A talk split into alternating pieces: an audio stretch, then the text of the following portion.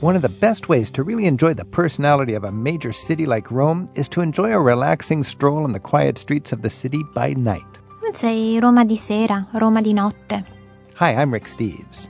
Expert guides will help you fall in love with Rome as we explore the city after dark, where an expertly lit historical treasure could be waiting for you just around the corner. What's great about Rome at night is that you're walking down a little alleyway or a little narrow street, and then all of a sudden you pop out and there's a floodlit monument. There's the Pantheon. And an urban explorer shares how to get close to the forgotten history of New York City in some of the most unexpected places. A lot of times, the underground of the city or the abandoned corners of the city are the only part that hasn't been redeveloped in a long time, and it's the only part where you will see history that hasn't been painted over or chipped away or something like that. Get a whole new perspective on two of the world's great cities just ahead on Travel with Rick Steves. One great way to connect with the locals is to speak the language, or at least some of it. Rosetta Stone is a fast, fun way to learn. It's got helpful tools like online video chats with native speaking teachers. You can take the Rosetta Stone demo or purchase the program at a special discount at rosettastone.com slash ricksteves. In just a bit today on Travel with Rick Steves, we're going to New York City. Urban explorer Moses Gates reveals some of his favorite places for finding the forgotten history of that city, as well as views that come complete with an adrenaline rush. That's just a little later in the hour. But first, let's start with some fresh ideas for what you can do after a long day of sightseeing in Rome. It's that time of night when the museums have closed and the crowds have thinned out and made their way home. As the evening sets in and the city's piazzas say goodbye to the bustling marketplaces, the public squares of Rome take on a more relaxed mood.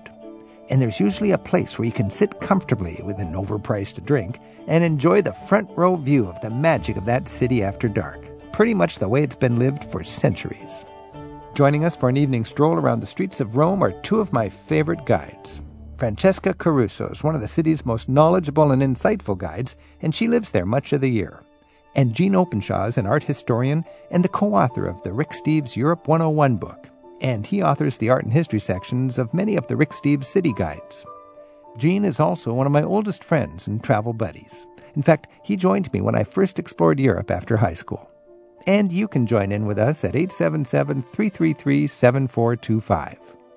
Francesca and Gene, buonasera. Ciao. Hi, Thanks for Rick. having us. When I was talking about my favorite little images of Rome after dark, what images would you uh, add to the mix? Just just little glimpses of, of how Rome can charm you after dark. I would add the way the character of the people change uh, at night. Uh, During the day, Rome is a very busy, modern city of two and a half million people, and people are going about their business. They're crowding onto the buses. They're trying to hail a taxi. They're speeding like heck through traffic. And it They're can be wearing- exhausting. And it can be very exhausting, and they're in their business suits. And then as the sun goes down, the entire character changes. And it's not just for tourists, but for the people there. And this is what they live for in Rome, is to be able to come out and socialize, and everything becomes more relaxed. And people's attitude changes. And for them, an evening is not, I'm going to rush here to this concert and I'm going to rush here to get dinner and I'm going to grab something to go the way many Americans would do. Instead, it's settling down into this easy rhythm of life and seeing what's going to happen next. And a major loss for a tourist is to have that brutal city all day long and have your agenda and then be done and go back to your hotel and, and miss that magic of Rome, isn't it? Yeah, think about uh, the traditional Roman siesta. These are people who will take their large meal in the afternoon and maybe even sit down and take a little nap or watch a little TV, fall in front of the TV for 20 minutes or something, all in order to recharge their batteries so that they can come out at night. And that's when they really live. And that's what tourists should also do. You know, take a, if you, if you need to, take a little break from your sightseeing in the heat of the mid afternoon, take your little siesta, and gear up for the wonder of nighttime. Francesca, you've spent your entire life in Rome, and uh, how would you encourage travelers to connect with that special dimension of Rome that happens after the workday is done? Yes, it's a sort of shift from uh, grandiosity to intimacy and really discovering a more approachable city. And I have to say that one thing that I'm, I've discovered I've become very attached to and I think makes this connection with an intimate Rome easier is the way the city is lit. Mm. Because I think it was a deliberate choice on the part of the city administration not to have this neon glare that sort of flattens everything and makes everything look the same, but to have these very soft, very orange lights that mm. are supposed to imitate the light of the torches in the past. So when you stroll through uh, the city at night, you can't see everything together from afar. Uh, you have to sort of discover it closely as you get to it, and so it um, it affords a more gradual, intimate look that I have to say I, I really love, and it also makes you imagine the city somehow it's easier to imagine Rome in the past in the evening than it is in the daytime. It really is, and that and that I never realized that. But the orange glow that they they have created with their lighting is uh, to take you back to torchlit Rome. Kind of an interesting distinction. There's the grand Rome, and then there's the intimate Rome. And by day, it really is the grand Rome. When we think of the icons of Rome, we mm-hmm. think of these big Roman monuments, the Colosseum, mm-hmm. and and the Pantheon and so on. But really, the, the nighttime Rome is the small, more medieval lanes that people walk through. That's true. By day, it's the archaeologist Rome, and by night, it's the romantics Rome. So the icons of Rome after dark are more intimate, and the icons of Rome by day are these grandiose uh, monuments. Francesca, something I've learned in the last few years in Italy is to take part in this whole aperitivo culture. You know, even if you're not a type of person that likes a cocktail before dinner, make room in your day for that. H- have a drink on a piece of expensive real estate. Enjoy the little munchies, surrounded by local people doing exactly that. What are some tips for an American who's not necessarily comfortable with that, but who wants to partake in that little slice of the culture? I really invite everybody to partake in this because these these Italian and uh, places are just an invitation to share in that. So if I had to plan a perfect evening in Rome, I would certainly like to have an aperitivo. If I wanted to do something a bit of a splurge, I would go to maybe a rooftop uh, bar at uh, at a hotel downtown. If otherwise, I would just have it in one of the squares. Then I would have dinner. I would skip dessert, and then I would plan on an after dinner stroll with gelato. That's a multi-course, uh, move, movable feast, isn't it? Hey, it, it's Rome. it's it, it is. It's all about the pace of things. I mean, yeah. Romans don't they don't try to fit in like dinner and a show. It's just right. kind of dinner in, in the various courses that that Francesca mentions, where you linger over each course, where the meal becomes the evening's entertainment itself. And Romans love to to dress up, to go out, to meet their friends, to sit at a, a little cafe or a restaurant with those rickety tables and and traffic roaring past them. But it's that little slice of uh, of intimacy where they can then get into that that pace of life and that rhythm of life where each course becomes a new magical thing. And for a traveler with a tourist who wants to kind of keep it moving but have best of both worlds, you can do it in that three course way. Choose a square that you want to enjoy your aperitivo, choose a nice characteristic restaurant, and then stroll with the people and uh, enjoy your, your gelato break. Yes, and that's when you're not a tourist anymore. That's when you really become a then local. you become a local. Mm. Roma bella mi appare. I'm Rick Steves. This is Travel with Rick Steves. I'm talking with uh, Gene Openshaw and Francesca Caruso, and we're talking about Rome after dark. Our phone number is 877 333 7425. You can email us at radio at ricksteves.com. And Rebecca is calling from Chicago, Illinois. Rebecca, thanks for your call. Hi. I just had more of a comment. Um, a few years ago, I studied abroad in Rome, and one of my favorite things to do uh, was with a lot of my girlfriends. We would dress up and go out to Trastevere for the evening, and we like to do progressive dinners. We would start um, at one restaurant and just get an appetizer, two, and split, and then we'd usually go to another restaurant and get pizza or some pasta, and then we'd usually um, cap it off by going to a, a final restaurant and eating like gelato or just some wonderful Italian dessert. So I highly suggest that to people is just to um, do a progressive dinner throughout Trastevere. And when you were in Trastevere, were you eating outdoors or indoors generally? Both. Mostly um, outdoors. A few times it was indoors. And how, Rebecca, how would you describe Trastevere? Oh my goodness. It is, when you think of Italy, it's what you think of when you go there. It's almost like going to Tuscany, but having Tuscany come to Rome. It's just wonderful. It's, it's hard to, that's imagine. That's an interesting way to describe it. Trastevere is definitely the the colorful. You know, in, in the United States, we have the wrong side of the tracks. We always talk about the wrong side of the tracks. And it occurs to me in Europe, it's kind of the wrong side of the river. Just like the train tracks brought commerce into town in the Wild West or something, in Europe, the river brings the commerce into town. All the decent stuff is on one side, and the crusty immigrants and, you know, uh, characteristic uh, zones would be on the other side. And Trastevere is Rome's other side of the tracks. Francesca, what advice do you have for enjoying Trastevere after dark? Well, Trastevere is full of uh, places for to have a drink or to go to dinner, but I think uh, that I understand why Rebecca liked it so much, and this is something that I think is the same reason that the uh, that the Romans themselves uh, like it, because it's true, and as Gene was saying too, that Rome is this big, modern, bustling city. But the thing that makes it, I think, most endearing to the Romans is that it never lost its village dimension.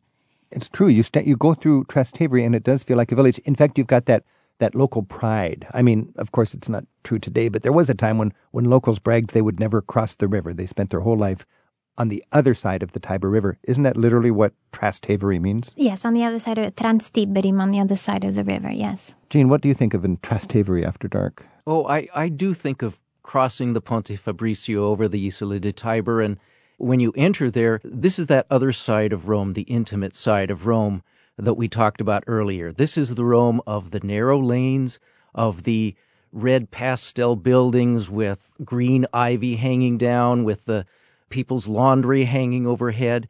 Lanes that then pop into tiny little squares where, as the caller mentioned, where you have little cafes, restaurants, pizzerias where you can sit down and enjoy your, your meal. And the, the food is great and the aperitifs are great, but it really is presenting you the theater of the people that then pass by and hang out in these squares.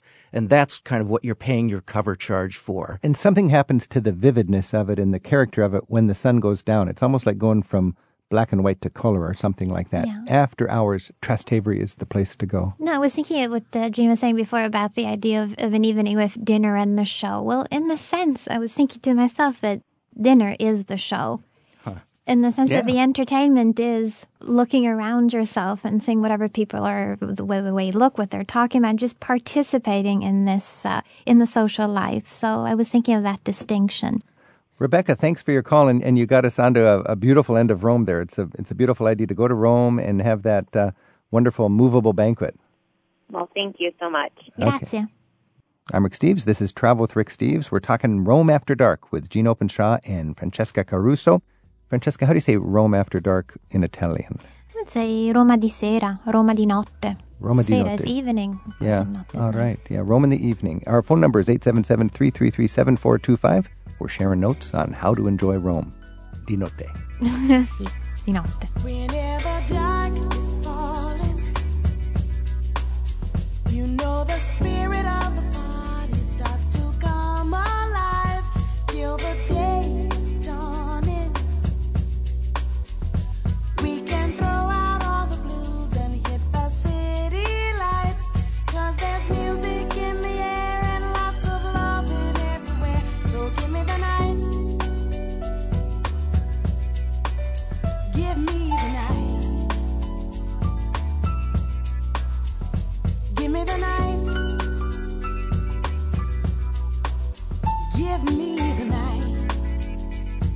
Support for Travel with Rick Steves comes from Rosetta Stone. Rosetta Stone believes that knowing even just a little bit of a new language can help take down barriers so your trip can be truly memorable. Helping people learn language for more than 20 years, it's now available on smartphones and tablets. Learn more at rosettastone.com slash Rick Steves. We'll explore the untouristy and even the off-limits corners of New York City today on Travel with Rick Steves with a return visit from urban explorer and author Moses Gates in just a bit. Right now, we're taking our time to enjoy another of the world's great cities, one that deserves a prominent place on any traveler's wish list. I think the charm of Rome only gets better after dark. It can be an overwhelming city by day, where everyone's in a hurry and traffic generally competes with some of the greatest city views anywhere. But after dark, that's when Rome becomes a friend. Compared to most cities in the United States, the streets of central Rome are safe and inviting for an evening stroll. And you'll fit right in if you dress up a bit for dinner. Afterwards, there's a perfect opportunity to wander the city's medieval back lanes for a late night gelato, or maybe share a drink within splashing distance of a Baroque fountain. The backdrop may be a monument sculpted by one of the greats of art history in one of the city's relaxed, traffic free piazzas. Joining us for a nighttime walk through Rome are Roman guide Francesca Caruso and art historian and author Gene Openshaw. And we're checking in with you at 877 333 Rick. Uh, Francesca, you've had your aperitivo now, and everybody's out. Uh, the floodlighting's there, the city is in its magic, glowing, warm feeling. The, the people have made their money, now they're just going to have a good time. Uh, you've done your work, tour groups are gone. Now you can go out with your, your favorite uh, travel partner and just enjoy the city. Where are you going to go? Well, there are numerous walks that one uh, can go on. And then I would like to tell you about one that you can do even in the reverse order if you like, depending on where you are. I would uh, like to start from St. Peter's Square because in the evening it's lit up splendidly. And I would just walk towards the river where the Castel Sant'Angelo, this fortress where the popes used to escape to in the past, it's also lit up beautifully. Cross the river Tiber and cross it on the uh, Bridge of the Angels, which is decorated with these beautiful Baroque statues by uh, Gian Lorenzo Bernini and his workshop. So absolutely fantastic Baroque statues. Then I would walk along the Via dei Coronari. The Via dei Coronari is a street that's very easy to find on a map, and it does give us that backstreet village um, dimension that we've been discussing. Very, very romantic too, in a strange way. And I would end up at Piazza Navona for that extra gelato. This is a very simple one to trace on a map, and I think it, it gives the grandeur and it gives the intimacy. And you could actually uh, work that in with your sightseeing because if you go to St. Peter's in the Vatican to see the Basilica or the museum, you're going to spend a good part of your day there. Uh, you could grab an early dinner there, or you could just take a little break and then start this walk uh, when we get that magic hour going on. When you are walking down that, what's the big uh, boulevard that approaches St. Peter's Square? Via della Conciliazione. yeah, that was designed by, By Mussolini. Mussolini, yes, Explain that, because it was a medieval hodgepodge before, and then Oh. Mussolini wanted to change it up. Yes, and it actually changed everything, even from a visual standpoint, because until they built that road, there was this busy, uh, very intricate neighborhood there. And after the Lateran Pacts were signed in 1929, that established the status of the Vatican City as we know it today, uh, Mussolini had that uh, neighborhood completely demolished and opened it up.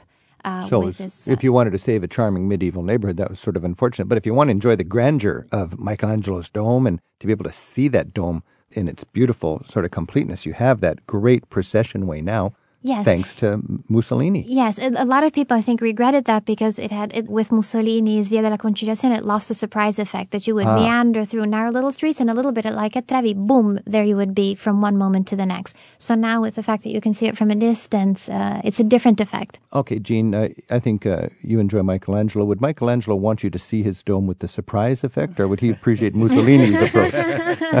Michelangelo was very theatrical himself the way he did it. I, you know, his So it's so it's Benito and Michelangelo. Then we're. I'm just getting a kick out of saying "Grazie Benito." It's so, so odd to thank Yeah, Mussolini very for, odd. to Very, say very, to say very odd. Mussolini in the same sentence as the Vatican, St. Peter's, see. and Michelangelo. Gene, now we're taking this beautiful walk, uh, enjoying uh, the, the grand uh, street from. Uh, Via della Conciliation, is that what it is? It's the street of conciliation. Mm-hmm. Absolutely. And uh, you're also walking parallel to an elevated pathway that the Pope used to escape to the Castello San Angelo. And that was the second stop on uh, Francesca's walk. Now, when you look at Castello San Angelo, you're looking at a good example of the many layers of Rome, aren't you? yes. I guess you had to say yes because I, pre- I, I phrased it that way. Let me phrase it this way. What do you see when you look at Castello San Well, Angelo? it, it was originally a tomb for Hadrian, and that was the original structure. And then it took on other uses as time went on. And so in medieval times, because it was so tall and so monumental, it was used as a castle, Hmm. Castel Sant'Angelo, Mm-hmm. and as a and as a prison. so is the maus- the tomb or the mausoleum of, of Emperor who? Hadrian. Hadrian. And that was just on the other side of the river because you couldn't bury people on the main side of the river. Is that right? Yeah, one of the most ancient Roman laws established that the dead had to be buried outside the city. Okay. And then it served as, as that uh, function in the Middle Ages as a castle. Yeah, and and today it's wonderful place to go up at sunset. Just talk about a way to kick off your evening. Oh, yeah. uh, you go up there and you look across and you have this incredible view of Michelangelo's dome and all of the other domes of the city. And you watch the the sun turn orange and you watch the Mm. the pigeons as they start flying by. And this is where you begin to see night descend on the eternal city. Now, Castel San Angelo, wonderful place. And it's, it's big time in Italian opera, isn't it? Um, well, it, it is. This was the, the place, if you've ever seen the, the opera Tosca, this was the place that Cavaradossi was uh, imprisoned and and uh, sang "E lucevan le stelle," and then the dramatic final thing as the curtain falls, Tosca standing at the top of Castel San Angelo, and rather than being captured, she thrusts herself off the ramparts and falls to her death in the Tiber. Whoa. Now, now, speaking of falling to your death in the Tiber, the bridge right there in front of it is infamous, isn't it, for a sort of the pilgrim equivalent of a rock concert stampede? Yes, because that was the only access to the Vatican uh, from that side. So, yes, it became incredibly crowded at one point. Uh, I think it collapsed and many, many people were actually killed. It's the Ponte del, degli Angeli, the Bridge of the Angels. Pilgrims just crushing into to the finale of their pilgrimage where they'd walked all the way from France or something like oh, this. yes.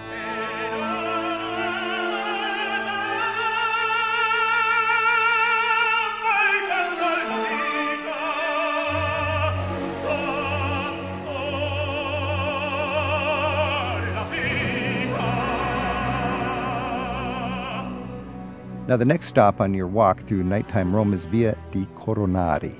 Do I remember correctly? It's got a lot of antique shops along Yes, there. it's It's famous for antique mm-hmm. shopping, and in the evening, they're beautifully lit windows, and a lot of the shops are open.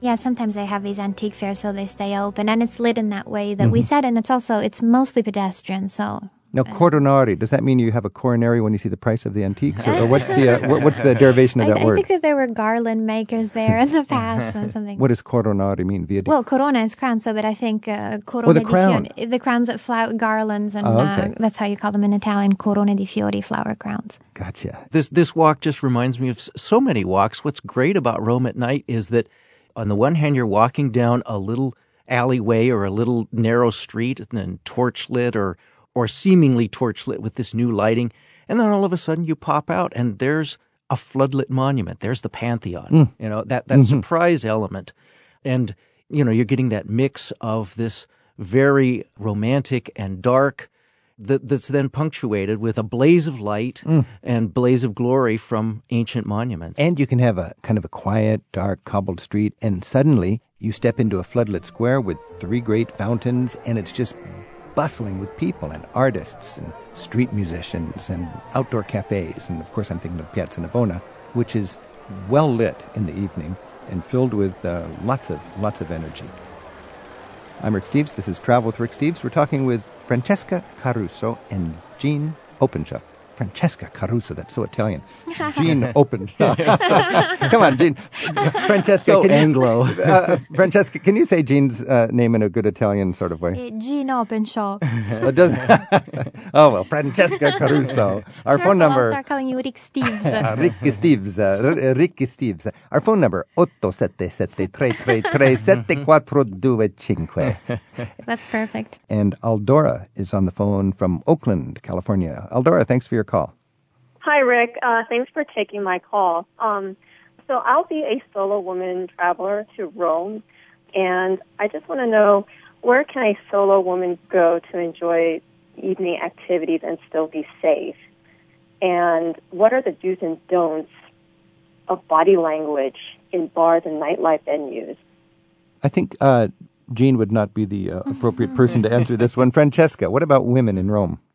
Well, I think as far as being safe, uh, I wouldn't worry about that. If you stay in the historical center, there are always going to be, for the most part, so many people out and about that it's never going to be a problem. What's bound to happen is that people are going to, um, guys are going to come up to talk to you, probably quite often. So be prepared for that.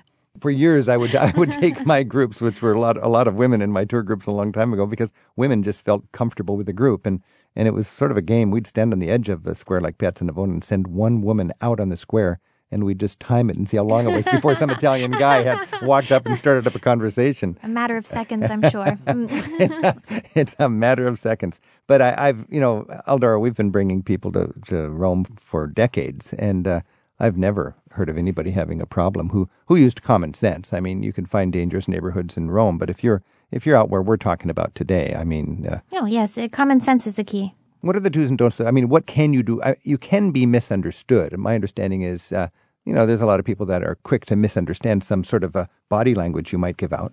Well, in Italian, there's this expression, non dare confidenza. So, not to become confidential in a sense. So, so to be maybe just a little bit careful at first. Not and, to uh, be coming be confidential, it's meaning my- not to be in, and talk about meaningful things or or No, kind of- just uh, I just uh, be very, very neutral and very vague at first. I would uh, certainly be careful when accepting drinks and things like that. I mean, but again, common sense. One of the great things about Rome at night, or at least Rome in the evening, the, the word is the passeggiata, is people are out, uh, you know, strolling and meeting their neighbors and so on. And one of the big aspects of that is the meeting of the genders.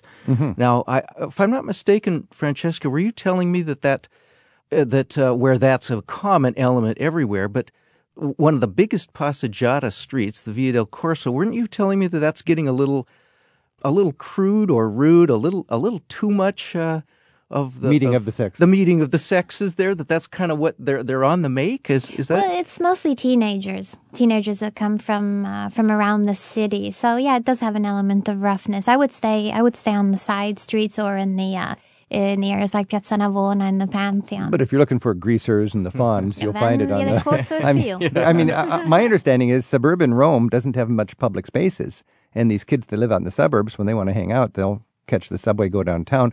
What's the word? In, in most of Italy, it's the passeggiata, and there's a sort of an elegance. You're out strolling. Uh, good afternoon, good evening, madame. Uh, and in, in Rome, it's called the struzio. Uh, Yes, a struscio, which What is that? implies that? you actually that there's physical. So it's the uh, rubbing. phys- It's yes, literally the rubbing. It's So literally you the go on the uh, Via del Corso Yeah. after dark, and it's the rubbing.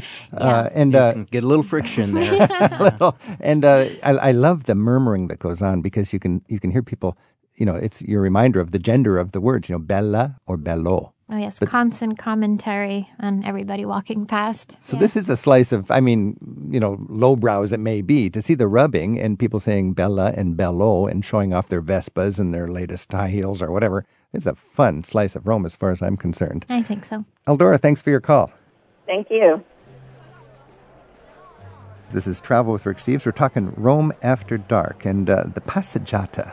Anywhere in Italy, that's a great thing. But in Rome, it's amazing. They'd shut down the main drag, the Via del Corso. Uh, the police on their horses are there at the at the Piazza del Popolo, and it's it's a people's domain. Yes, but I think it says uh, it says a lot about the way in which an urban setting can be experienced. I mean, the Romans hate crowds as much as anybody else, but they also don't like deserted places. So the passeggiata for me is just the right amount of people, where I can feel that I'm part of a community. I can feel that I'm part of something bigger than just me, uh, but still I don't feel overwhelmed by crowds of people. I, I just like that. I mean, I think that's what Rome is I all miss about. it when I get home because you walk down the streets here in, in the Seattle area, and it just doesn't have that after hours energy. And, and in, in Italy, it's a delightful thing about Italy. Yeah, when when I'm traveling by myself, as I as I often do, oh sole mio. But one of the great things about Italy and Rome in particular is you don't have to ever feel alone. It's just, you know, you and your cup of gelato and you're walking down the street and you're just right in the river of life. I love it. It it is such a, a quintessential part of experiencing Italy, isn't it? Yeah. And half the travelers that go there miss it. That's the sad thing to me. Yeah, they're burned out from their their sightseeing by day. Skip a museum. Keep some energy for Rome after hours. And please don't think that Rome is just the Colosseum, St. Peter's, and Trevi. It's all of this. It's the poetry that maybe is so difficult to miss, but I really invite everybody to find it. This is Travel with Rick Steves. We've been enjoying Rome After Dark, Roma di Notte, with Francesca Caruso and Gene Openshaw. Our email address is radio at ricksteves.com, and Kevin in Wilmington, Delaware emailed us. And Kevin writes, Alone with the wife for the first time in nine years. The kids are with the in laws. It's our first time to Rome. Where shall we go to be really swept away? Oh, I love that idea. Okay, so it's a, a romantic vacation for Kevin and his wife. First time away from the kids in ages. They're going to Rome for their first time. Gene, what's an after dark uh, moment that they should be sure to enjoy? I'll go with a, a, a biggie, the Spanish Steps. I would go to the Spanish Steps because there, that's where all of Rome will be descending for nightfall, and you will see the things that are typical of Rome at night. There'll be floodlights. You'll see Bernini's fountain down at the base. Uh, you'll have people sitting on the, on the steps. You have that social aspect. And if you wanted to, you could climb up to the top where you can get a great view out over all of Rome. So you can really feel like you are in one place, but you're taking part of the entire city.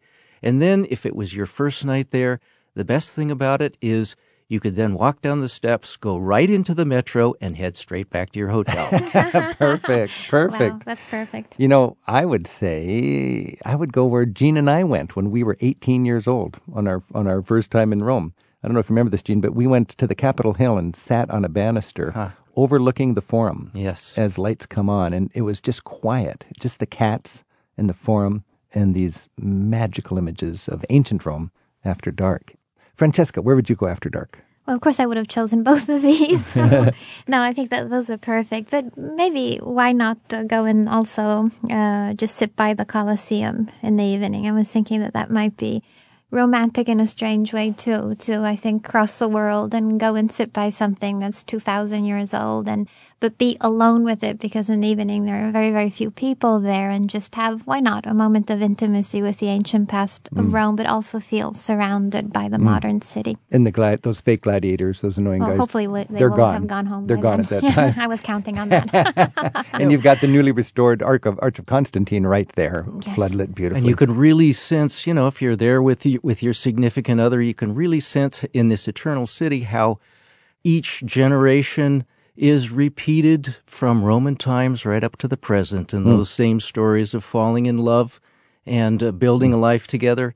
You're just one more link in that big chain in the eternal city. and it will go on and on and on. Gene Openshaw, Francesca Caruso, beautiful, beautiful opportunity for me to enjoy reminiscing about Rome after dark. Thanks so much. Grazie. Rick. Grazie. Thank you.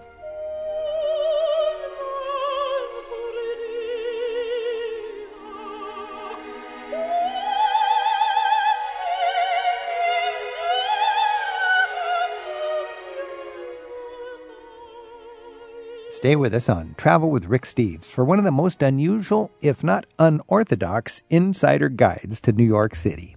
Moses Gates is the author of Hidden Cities, and he returns to share some of his favorite highlights of underground New York, places where young and fearless urban explorers assert their right to public access. Especially if the prospect of a little danger promises an adrenaline rush when you actually make it to, let's say, the top of the Brooklyn Bridge the thrills of New York City, way off the beaten path. That's next on Travel with Rick Steves. Ich bin Fabian aus Deutschland und ich reise mit Rick Steves. I'm Fabian from Germany and that was German for I travel with Rick Steves. Ich bin Fabian aus Deutschland und ich reise mit Rick Steves. In a city as noisy and chaotic as New York, you might be surprised to learn that there are still plenty of hidden places where the muddle of the urban landscape takes a back seat. And for a crazy few, there are thrills the rest of us might prefer to just hear about, far from the city's more famous and comfortable sights. For Moses Gates, that means venturing into many of the city's abandoned places. He's made a point to venture to some of New York's most desolate settings, and he's a fixture in its literal underground scene. That's the one that lies beyond the do not enter signs. Moses lives in the city, and he's a licensed New York City guide. He's also an urban planner and demographer, and he's written a fun memoir about urban exploration. He calls it Hidden Cities Travels to the Secret Corners of the World's Great Metropolises. And he's back with us on Travel with Rick Steves with a starter guide for exploring the real underground of New York. Moses, thanks for joining us. Thanks for having me, Rick. Now, you're a licensed New York City guide. What does that mean? So, in order to become a tour guide in New York, we actually have a pretty strenuous procedure. You need to pass a test and you need to become licensed. And I got my license in the summer of 2001. You could just do the normal, predictable sort of tourist attractions in New York City, but you take people to a whole different dimension of the city. Where do you take people that's different than your standard guide? So, I take people to a lot of off the beaten path places, and I try to take people to see the parts of New York City that they wouldn't necessarily think of just by reading a guidebook or just by going to, say, the Times Square Information Center. A lot of stuff in the outer boroughs, a lot of tours involving municipal infrastructure, and just a lot of nooks and crannies we try to get in there. Now, you favor the more quirky neighborhoods uh, away from the center. Uh, what's a couple of neighborhoods that would be often overlooked that you think really give a fun dimension to New York City? So, one of my favorite things to do is to take people along the number seven train, which is actually a United States designated heritage trail. You take them from Long Island City through Woodside, Sunnyside, and over to Jackson Heights, which is one of our most diverse neighborhoods in Queens. It has a really strong South Asian community, Hispanic community, and it also, and a lot of people don't know this, it also has a very big uh, LGBT community and actually hosts the Queens Pride Parade every year. And they have great taco carts. now, you're right. Like neighborhoods in all cultures, there are particular unspoken traditions and sensibilities. There's certain ways of coming and going, of talking or not talking, of decorating the yard and painting the houses. What's an example of how uh, an astute observer might see these kind of differences from one neighborhood to the next? So, New York City is really diverse, and we are amazing in our ability to kind of get along with each other and have a real live and let live attitude. So, those differences aren't something that's real hard and fast. It's not something where somebody will look at you really funny if you decorate your house differently from your neighbor. But it is interesting to see kind of the different neighborhood traditions that you find around. One of the best ones, and one of the ones I love to take people on in the winter, is to go to Dyker Heights to see the unbelievable Christmas displays, mostly along 89th, 90th Street. And it's a place you can't really get to by public transportation. This is deep in the heart of Brooklyn. A whole different dimension of New York would be underground and forbidden reaches that are very high up where you're all alone and you have an incredible view. That's the theme of your book, Mm-hmm. Hidden Cities. I don't know if you can take your groups on this as a licensed tour guide, but talk about your fascination with and the rush that you get from either going underground or going up high in New York City. In fact, take us to the top of a bridge. What's that like? First, I will say I definitely, unfortunately, cannot take tour groups to a top of a bridge or underneath New York in the tunnels or anything like that. When I'm doing tours, I try to keep it above board and above ground for the most part. But when I'm off the clock in terms of being a tour guide, climbing bridges is an absolutely amazing experience. It's something where you walk across bridges all the time. You everybody knows what the Brooklyn Bridge is or the George Washington Bridge or the Queensboro Bridge. You see it in the opening credits of TV shows, you see it in movies, and you feel like you know these kind of structures and especially if you're a New Yorker, you feel a certain ownership of them you want to see as much as you can. You want to see them from the walkway and you also want to see them from the top. There's been a, a whole bunch of movies where people have climbed the cables of the Brooklyn Bridge, and I remember watching those and thinking, I wonder what that's like. So a lot of it's just satisfying your own curiosity and also having a, a real personal interaction with the city you love. But when you're on top, the amazing part is how removed and how connected you are to the city both at the same time. You're sitting there on this narrow little spire of metal. The Manhattan Bridge, when you're on top of the Manhattan Bridge, if you're reasonably tall, you can lie down lengthwise, stretch your arms out, and touch both sides of the bridge. It's that narrow on top. It's so ephemeral, and you're 300 feet up in the air. So you're attached to the city only by this tiny little metal shard that's rising hundreds of feet above the water and then attached to the city by this, you know, narrow span to its shore. And there's no railing. It's just it's just a platform. No, no, they, they do not have a I'm thinking like a normal there. tourist. May, But now- maybe they should. I don't But know. now you've got a community of urban explorers. Has anybody ever made love on top of that bridge? Uh, yes, they have, as a matter of fact. I will count myself among the club. I will put that out there. And it's something that other people have really liked just the view and being outdoors and the unique experience. But the thing you have to remember is that you're outdoors and you're naked and it's really high up and it's windy and it's really cold. So it's the kind of thing where if you if you think having sex on top of a mountain would be romantic and wonderful, a bridge might be for you. If you're the kind of person that prefers things indoors, like I am, it makes for a great story, but it's not an experience I would necessarily repeat. And Put it like that. And physically, is there a do you have to have a grappling hook to get over the barrier, or do you just can you just step around it and then it's just wide open? You just hang on to the railing and walk to the very top of the bridge, or how demanding is Well, it? it, it really depends on who you are. You have to remember that these are human made structures and maintained by humans, and as such, need to have human access to them. The bridge Okay. workers need a way to get on top of the Okay, bridge. that Let's, let's sense, put yeah. it like that. So it's not anything that, well, usually it's not anything that's an insane climb. There was one time when we went and climbed the Queensboro that I almost fell, but but that that was not the normal way. Um, but generally speaking, it's not something my grandmother could do. But I would say it's something a reasonably athletic person who's not afraid of heights and has balance wouldn't be that troubled by. I do not recommend it. Just to let you know, You could probably go to YouTube and search for it and see some interesting videos of this activity. I'm sure you could.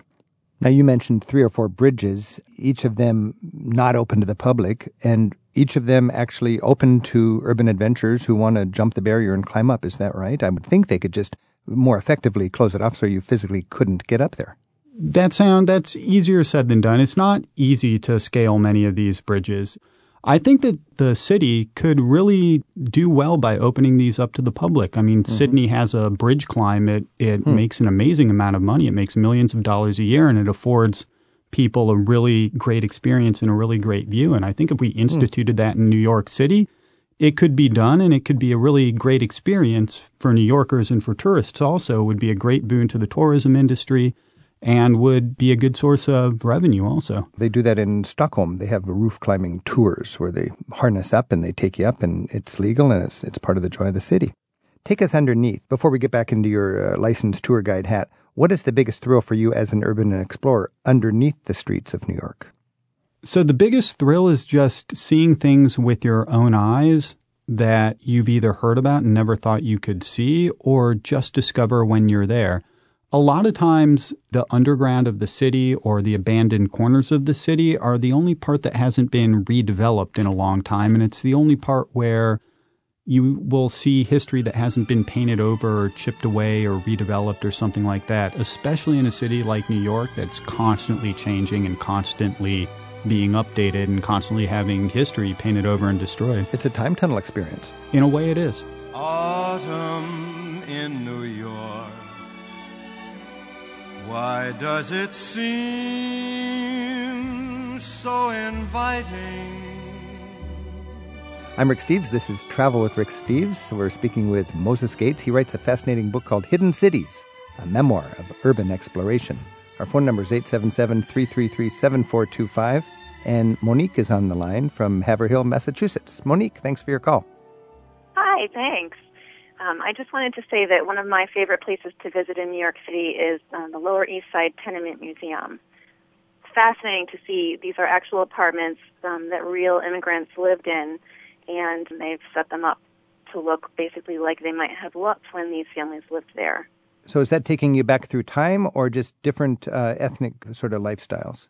Both. They have different time periods that represented different families. Ah, Um, I've been into a couple of them. One was a, a Jewish family from Russia. Another was an Italian uh, family that immigrated m- a little bit more recently, and um, it was just really cool to see what it might have been to live there in those different time periods and some of the challenges that they faced living in that uh, neighborhood and as new immigrants. those are one of my favorite kinds of museums in different uh, cities around Europe, and it's nice to know that exists in New York. It's the Lower East Side Tenement Museum. Moses, do you know about that one? I do. And most of those guides, by the way, are licensed New York City tour guides, uh, just to let you know. But it is those personal interactions with real history, the way it was, the way it was, and the way it was lived, that is so interesting and so magnetic. If you were in a regular old room and you had those guides dressed in period costume and everything like that, and you had the Lower East Side Museum in a brand new condo, it wouldn't be the same thing. It really is that direct experience that means a lot. That sounds great. Monique, thank you for the tip. Thanks. Yeah. And Eric is on the line in Hoboken, New Jersey. Eric, thanks for your call. Oh, hi, Rick. Uh, great to speak with you. Yeah. Um, so I I used to live in Brooklyn. Uh, I'm actually from California, but I I went to school in Brooklyn. And after I graduated, I moved across the Hudson River into Hoboken, New Jersey. And when I saw you were doing this topic, I just wanted to point out to people who are thinking about Manhattan, New York views, and all that that uh, one of the most beautiful perspectives on the city is actually from outside the city.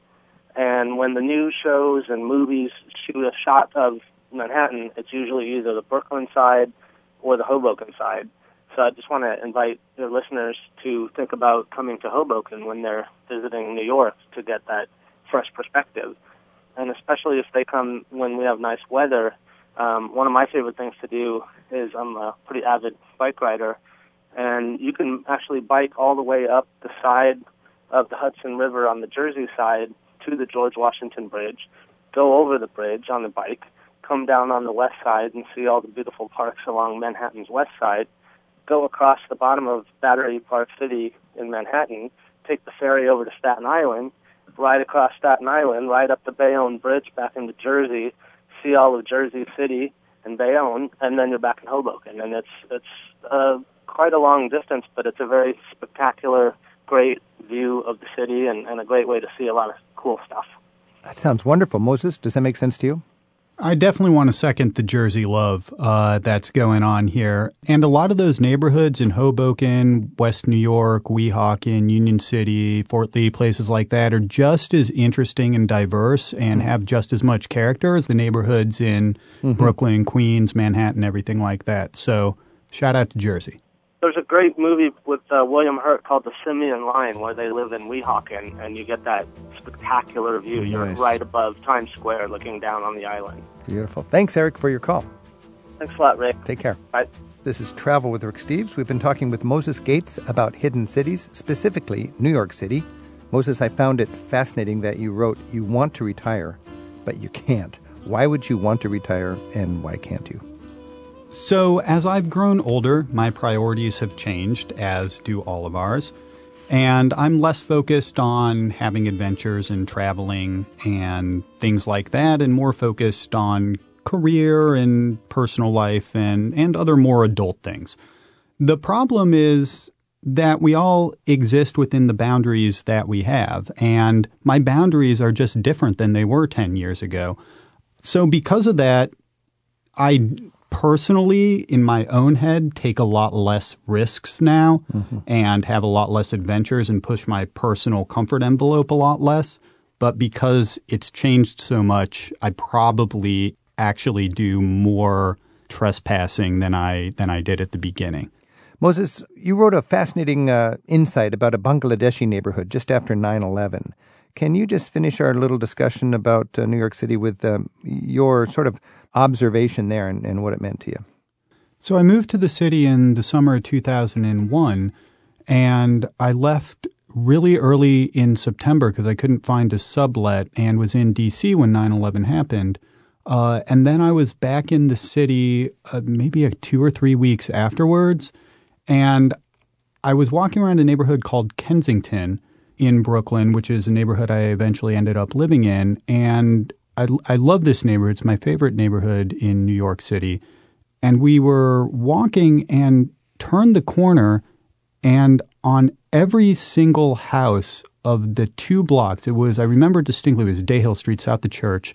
There was an American flag, sometimes two American flags. There was a flag on every car. There were flag bumper stickers everywhere. And I thought, wow, these people must be really patriotic. I didn't know what it was. I didn't know if it was maybe a block full of uh, first responders or or what.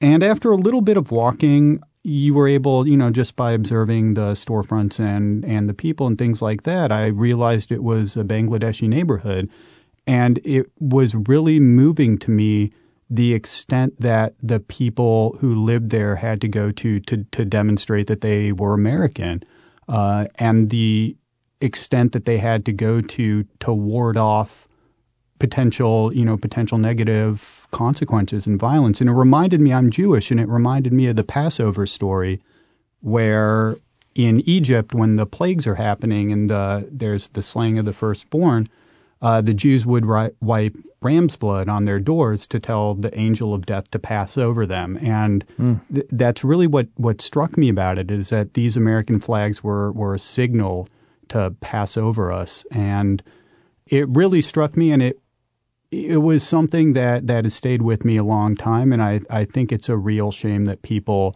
have to go to that extent to demonstrate that they're part of this country it- because of you know their their race or religion or, or anything else. I think it's a real shame. So, sort of a sad thing that an um, ethnic neighborhood would have to fly flags just so they didn't get ransacked uh, in the anger after 9 11. On the other hand, it's a beautiful reminder that we all live together and share this beautiful country, and, and we just love to have New York City to go and celebrate one of the greatest urban environments on this entire planet. Moses Gates, author of Hidden Cities, a memoir of urban exploration. Good luck with your guiding, and thanks for joining us. Thanks for having me, Rick. I had a great time. Yeah. See you on top of a bridge sometime. On his website, Moses Gates blogs about urban exploration, including his goal to walk the streets in each of New York City's census tracts. He lists his favorite abandoned observation decks in Manhattan and discusses the importance of knowing the risks and your limits when it comes to being an urban explorer. His website is mosesgates.com. Travel with Rick Steves is a production of Rick Steves Europe in Edmonds, Washington. It's produced by Tim Tattan with Sarah McCormick and Isaac Kaplan Woolner. We get ongoing website support from Andrew Wakeling and Kate Mulhern Graham, and tech support from Jonathan Lee. Our theme music is by Jerry Frank. Thanks to our friends at the Radio Foundation in New York for their help this week. You'll find guest information, program extras, and you can listen again on demand each week in the radio section of ricksteves.com. Support for Travel with Rick Steves comes from Rosetta Stone, helping you prepare for your trip to a foreign country by learning a new language through talking to a native speaker. Learn more at rosettastone.com slash Rick Steves. Rick Steves has spent a third of his adult life in Europe researching and writing guidebooks. His classic Europe Through the Back Door teaches the skills of smart travel. Rick Steves Italy is America's top selling Italian guidebook. At Rick Steves' online travel store, you'll also find guides for Rome, Venice, Florence, and Tuscany, and Rick's Italian phrasebook. To learn more about Rick's guidebooks for Italy and beyond, visit the travel store at ricksteves.com.